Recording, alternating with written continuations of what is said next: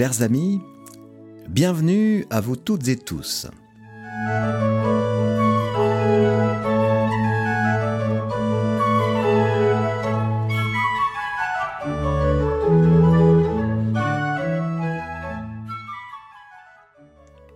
Ce matin, en ce jeudi de l'Ascension, nous serons guidés en musique par Agnès Gerza à l'orgue et Jean-Claude Landry à la flûte traversière, et accompagnés dans les textes bibliques par Daniel Baltensperger.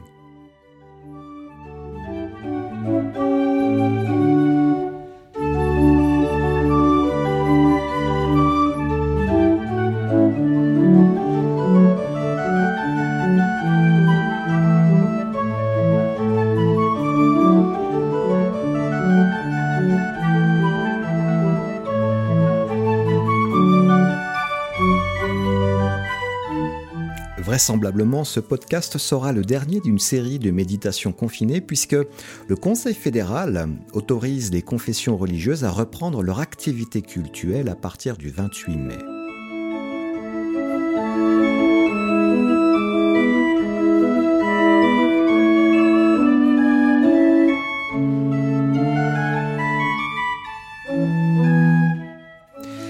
C'est une vraie joie d'être avec vous ce matin. Mais ce sera une vraie joie de vous retrouver prochainement à l'un ou l'autre de nos cultes et rencontres, dans le respect, bien sûr, et toujours des règles sanitaires que nous impose cette situation de pandémie.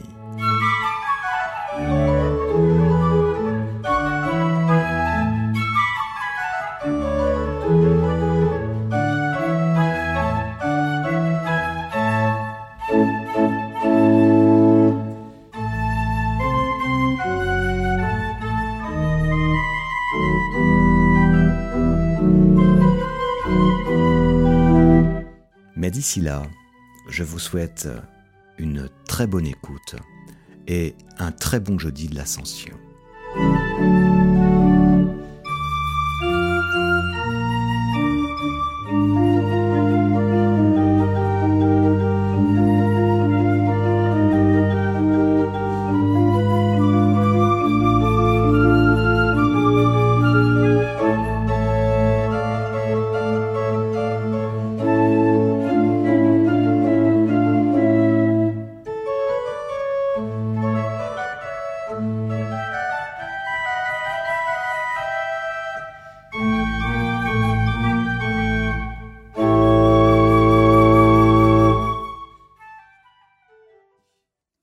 Évangile de Matthieu, chapitre vingt-huit, versets seize à vingt. Les onze disciples allèrent en Galilée, sur la montagne que Jésus avait désignée. Quand ils le virent, ils se prosternèrent. Mais quelques-uns eurent des doutes. Jésus s'approcha et leur dit : « Toute autorité m'a été donnée dans le ciel et sur la terre. Allez, faites des gens de toutes les nations des disciples, baptisez-les pour le nom du Père, du Fils et de l'Esprit Saint, et enseignez-leur à garder tout ce que je vous ai commandé. Quant à moi, je suis avec vous tous les jours jusqu'à la fin du monde. »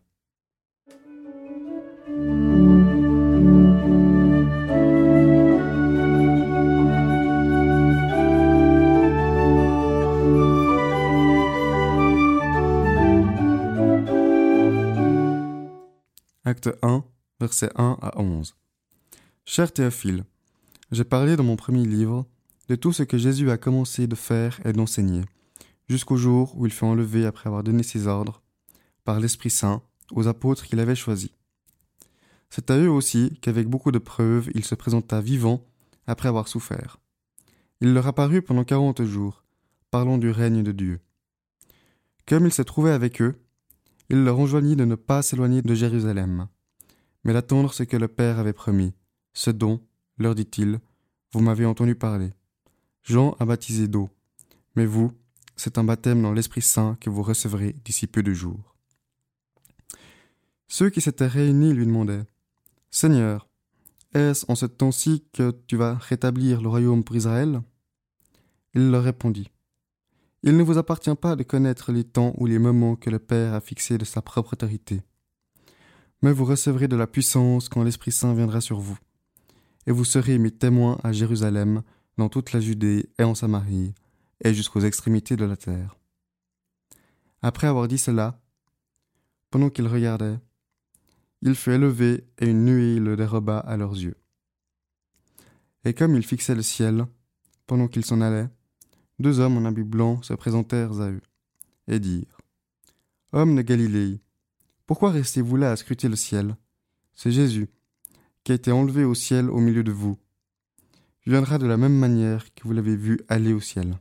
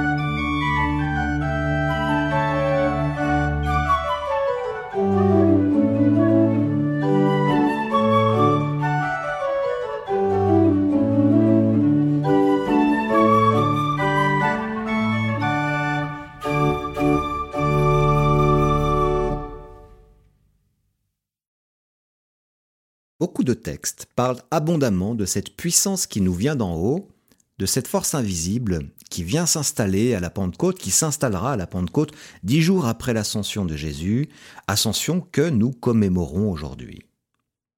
Mais la plupart de ces textes parlent aussi du baptême, celui que Jésus a reçu au début de son ministère, celui que nous avons reçu, enfant, ou que nous avons demandé, plus tard, adulte. À la lecture de ces textes, je suis encore et toujours interpellé par une distinction qu'opèrent les auteurs bibliques et qui n'en finit pas de me titiller. Et c'est cela que je veux aborder avec vous ce matin, cette distinction. Cette distinction est celle que Jésus fait, mais également les auteurs des livres bibliques, lorsqu'ils distinguent très clairement la manifestation de cette puissance divine, l'esprit, de l'acte du baptême. Par baptême, j'entends celui que nous avons reçu, enfant ou adulte. Ce, ce, ces textes évoquent clairement deux baptêmes différents, le baptême d'eau, le baptême et le baptême de l'Esprit Saint. La plupart des communautés réformées sont mal à l'aise avec cette distinction parce que l'imaginaire collectif assimile confusément l'Esprit Saint, cette superpuissance divine, avec l'esprit qui est descendu du ciel comme une colombe et qui s'est posé sur la tête de Jésus au moment de son baptême. Pourtant, vraisemblablement, et en jugé par les textes, l'esprit colombe et l'esprit de la Pentecôte sont à la fois les mêmes et à la fois très différents. Il s'agit donc de les distinguer sans vraiment les dissocier. Ils sont identiques dans le sens où, où tous les deux trouvent leur source, leur origine en Dieu, en Dieu le Père. Et ils sont néanmoins différents dans le sens où l'esprit qui souffle sur les disciples à la Pentecôte passe désormais par Jésus, c'est-à-dire par l'humanité d'un Dieu qui s'est fait homme et qui a vécu parmi les humains. En remontant vers le Père, quarante jours après Pâques, à l'ascension, Jésus promet aux disciples, promet aux disciples son esprit, celui qu'il enverra dix jours plus tard au moment de la Pentecôte. Cet esprit de la Pentecôte qui aura des effets considérables, je dirais même sans précédent sur les disciples eux-mêmes, mais aussi dans leur ministère d'évangélisation. Très clairement, il ne s'agit pas du baptême d'eau que les disciples ont déjà reçu aussi dans les eaux du Jourdain. Il s'agit d'un autre don, qui n'amoindrit pas le don du baptême, mais qui semble l'affermir et le compléter. Deux choses doivent à ce sujet retenir toute notre attention ce matin. La première, c'est que le baptême d'eau garde toute son importance, puisqu'il est au cœur de l'envoi des disciples dans la finale de Matthieu que nous avons lue. Jésus, là, envoie ses disciples pour baptiser.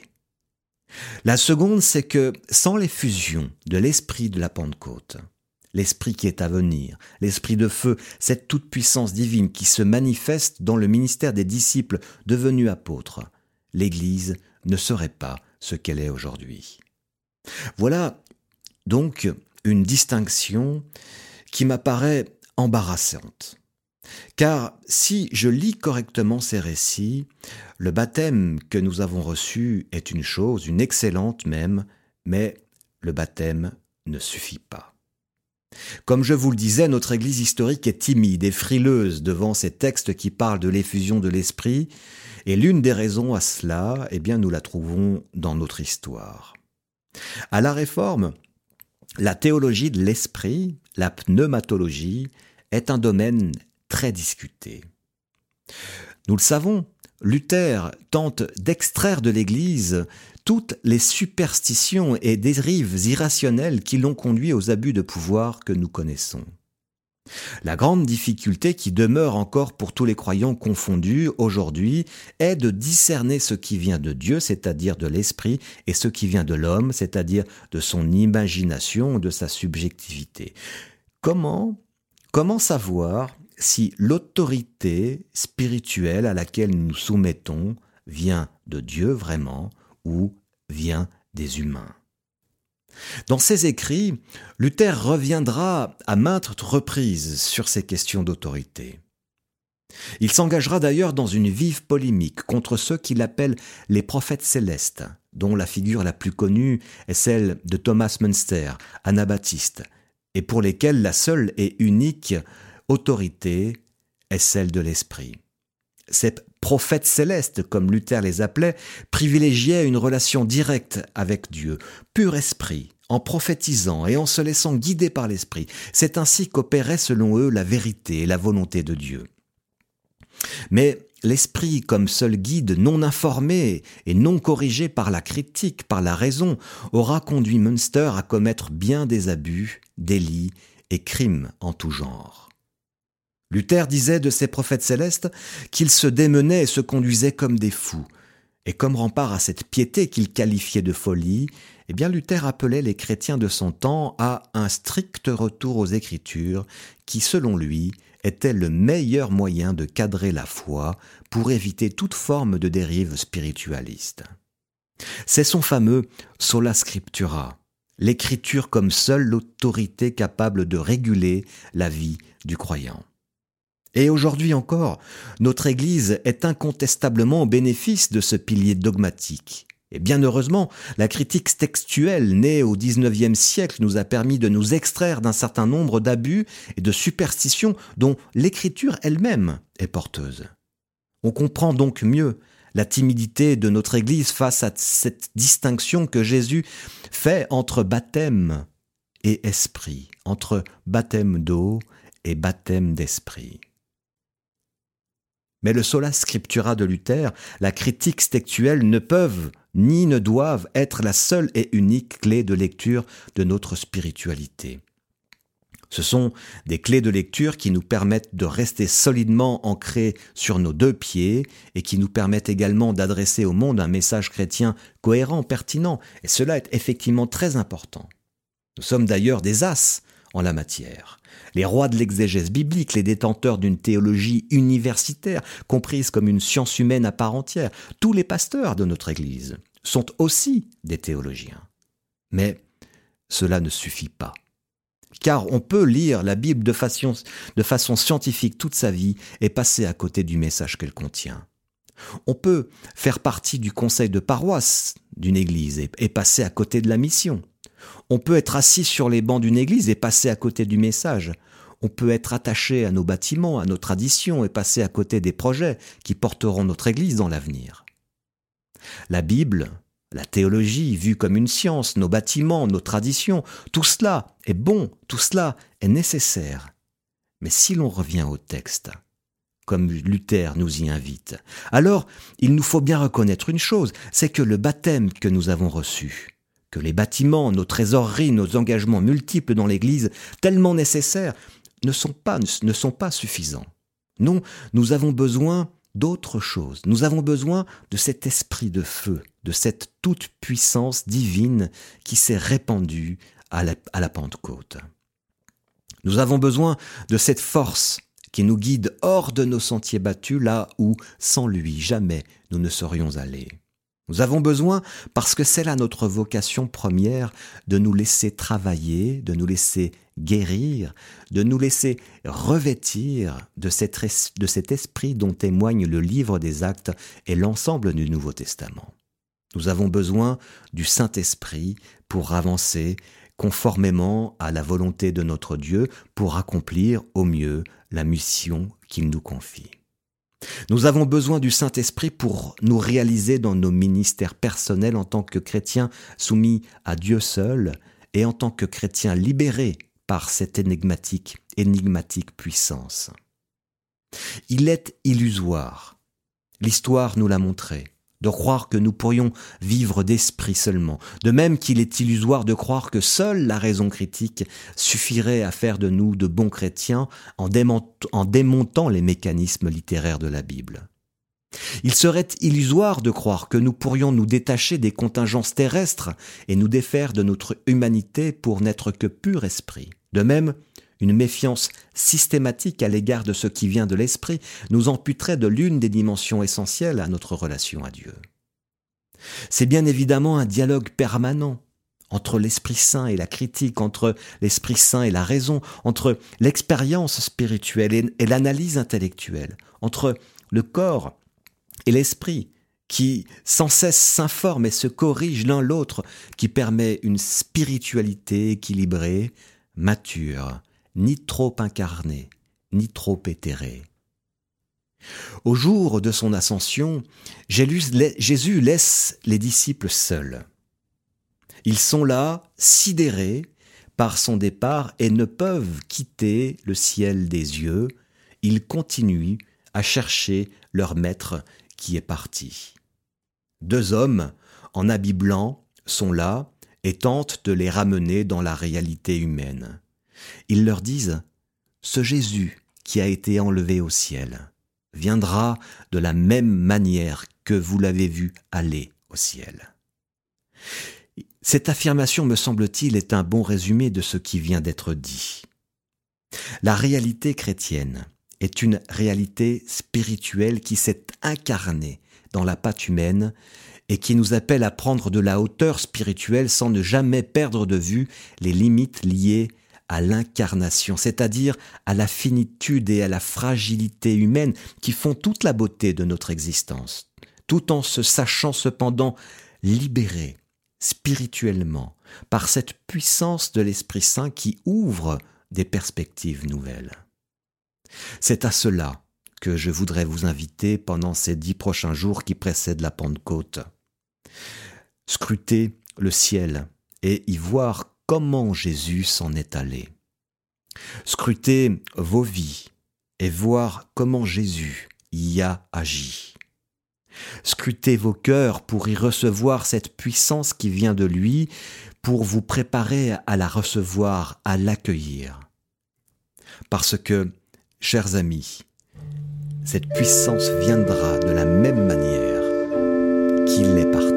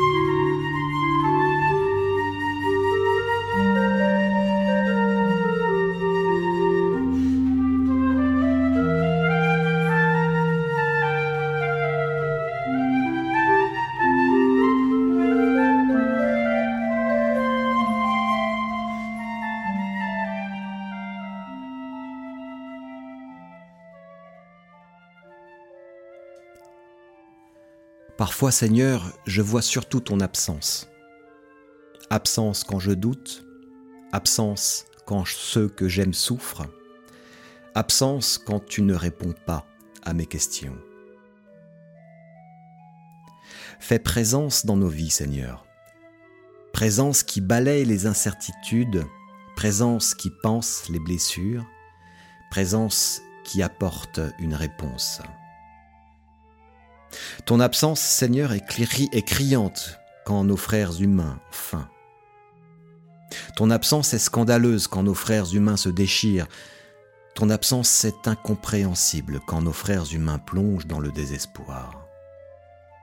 Que ta présence, Seigneur, rassasie les affamés. Que ta présence apporte la paix et l'espoir. Que ta présence rassure et réconforte ceux qui n'ont plus foi en l'avenir. Et que ton esprit rende ta présence vivante dans nos vies. Amen.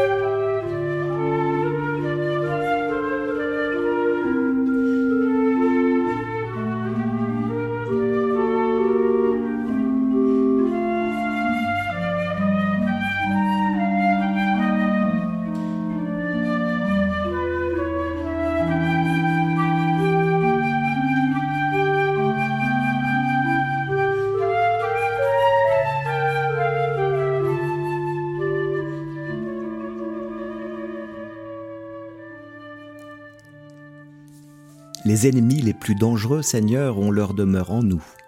Et pourtant, tu nous permets de te servir sans crainte tous les jours, sans craindre de trébucher, car ton esprit nous relève, sans craindre de nous égarer, car ton esprit nous ramène, sans craindre nos hésitations, car ton esprit crée en nous la foi, sans craindre notre égoïsme, car ton esprit suscite en nous l'amour. Seigneur, tu nous permets de te servir sans crainte, et c'est bien là le signe que tu nous as sauvés. Soyez, chers amis, bénis au nom du Père, du Fils et du Saint-Esprit. Amen.